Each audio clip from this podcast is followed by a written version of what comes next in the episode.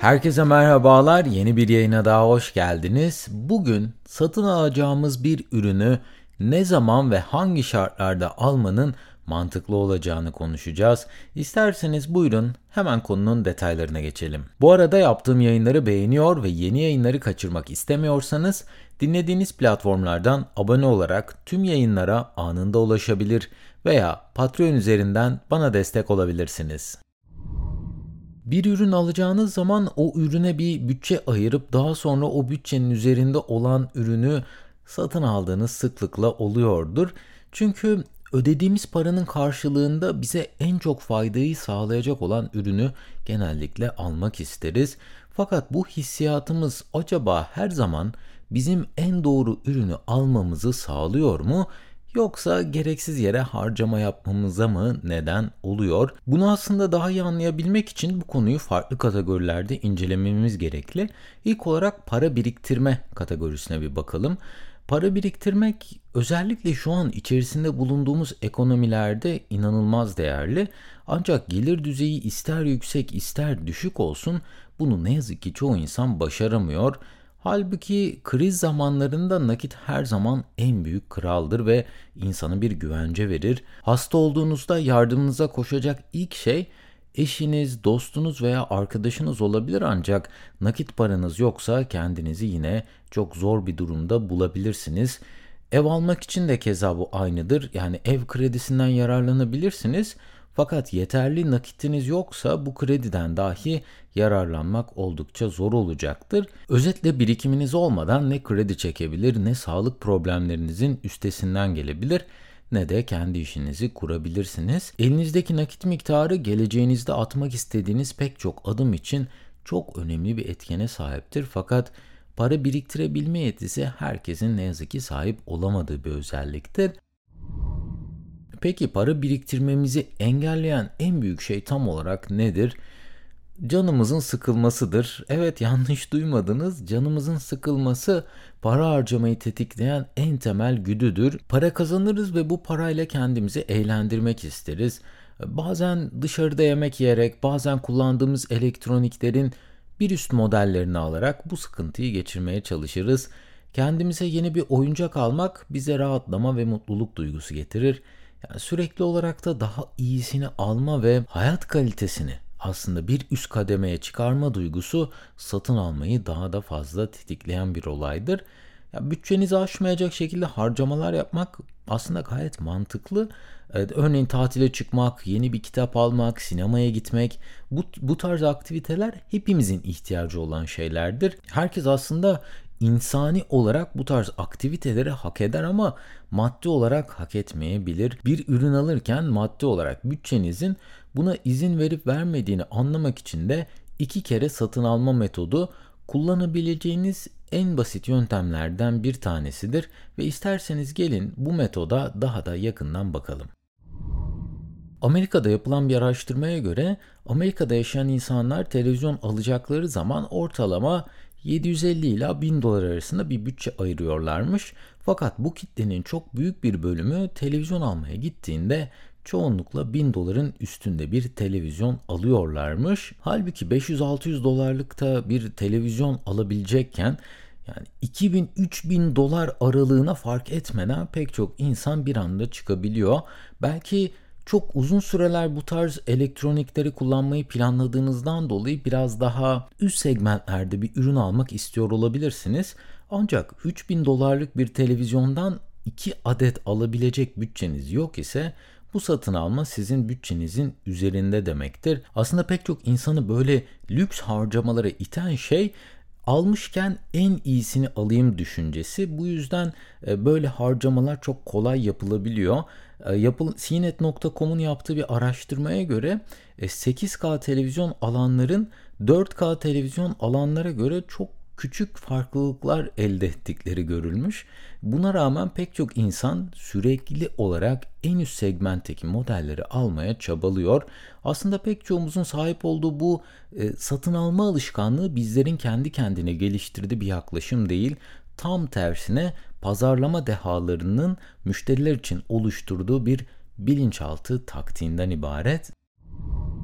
William Poundstone'un yazdığı Priceless The Mid of Fair Value yani paha biçilemez gerçeğe uygun değer efsanesi kitabında firmaların piyasaya sürdükleri ürünlerin sayısına göre kazanç miktarları incelenmiş ve 3 farklı test ile firmaların bu ürünlere biçtiği değerler şu şekilde incelenmiş. İlk testte bir firma sadece bir giriş model bir de premium yani böyle bir üst model ürün çıkardığı zaman müşterilerin %80'i premium ürünü satın almayı tercih etmişler. İkinci testte bu firma giriş modelindeki tabii ki satışları beğenmediği için e, giriş modelinin bir üst modelini tanıtmış. Böylelikle ellerinde 3 ürün olmuş. Giriş modeli orta seviye bir model bir de premium olan yani üst model olmak üzere 3 adet temel ürünü piyasaya sunmuşlar. Bu sefer de kullanıcıların %80'i orta seviye olan ürünü tercih etmiş. Firma aslında premium üründen en fazla kazancı elde ediyormuş. Bunu da e, bu yöntemde çok hoşlarına gitmemiş. Ardından üçüncü test yapılmaya karar verilmiş. Premium ürün daha fazla kazanç getirdiği için firma tabii ki bu sefer giriş seviye premium ve süper premium olarak 3 ürün tanıtmışlar. Bu senaryoda da müşterilerin %5'i giriş seviye modeli almış, %80'i premium modeli, %15'i de süper premium modeli satın almışlar. Bu satış modeli ortaya çıktıktan sonra da neredeyse tüm firmalar bunu kendi pazarlama stratejilerine geçirdiler. Ee, keza bunu en iyi yapanlardan bir tanesi de Apple firması. Apple'ın iPad'i pazarlamak için oluşturduğu taktikler tam anlamıyla yani bu stratejiyi içeriyor. iPad'in en temel seviye modeli şu an 330 dolar civarına satılıyor ve kullanışlılık oranı araştırıldığında bu %88 bulunmuş. Yani bundan e, sağladığınız fayda oranı diyebiliriz. Eğer iPad Air alırsanız yani bir üst modeli alırsanız hatta iki üst oluyor bir de iPad mini var arada yaklaşık neredeyse iki kat fiyat farkı ödemeniz gerekiyor. Ancak sağladığı fayda miktarı sadece %7 oranında artıyormuş. En üst model olan iPad Pro'yu iPad Pro'nun 12.9 inç olanını almak isterseniz giriş seviye iPad'in tam tamına 3,5 katını ödemeniz gerekiyor. Aradaki kullanım yani kullanışlılık farkı ise sadece %12 oranında artıyor. 2023 yılı itibariyle de en çok satılan iPad modeli yine iPad Pro'nun giriş modelleri ve iPad Air olarak kayıt altına alınmış. Yani bu araştırma yine yanılmamış. Pek çok kullanıcı en alt modeli yeterli görmeyip en üst modeli de lüks olarak değerlendirmiş. Bu sayede Apple en çok kazanç getiren modellerini daha fazla satabilmeyi başarmış. Aslında hepimiz çok çalışıp para kazandığımızda kendimizi ödüllendirmek isteriz ve tabii ki de bunu e, hak ettiğimizi düşünürüz. Fakat genellikle bizler gereksiz harcamaları dahi kafamızın içerisinde kolayca haklı çıkarabiliyoruz. Yani bu kadar çalışıyorum bunu hak etmiyor muyum? Şimdi almazsam ne zaman alacağım ki?